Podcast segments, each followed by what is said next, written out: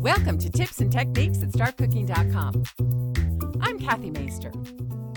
Ginger is an odd shaped root that is not as unusual or exotic as you might think. Ginger is a distinctive flavor with a bit of a sharp kick.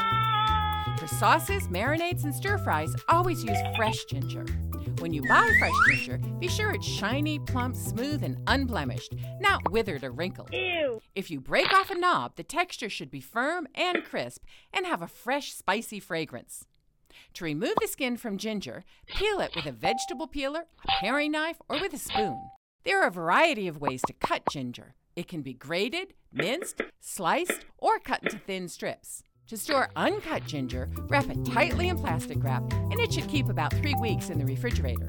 You can freeze whole or cut ginger for up to two months. Don't bother to defrost it. You can just grate off what you need while it's still frozen. Cheers!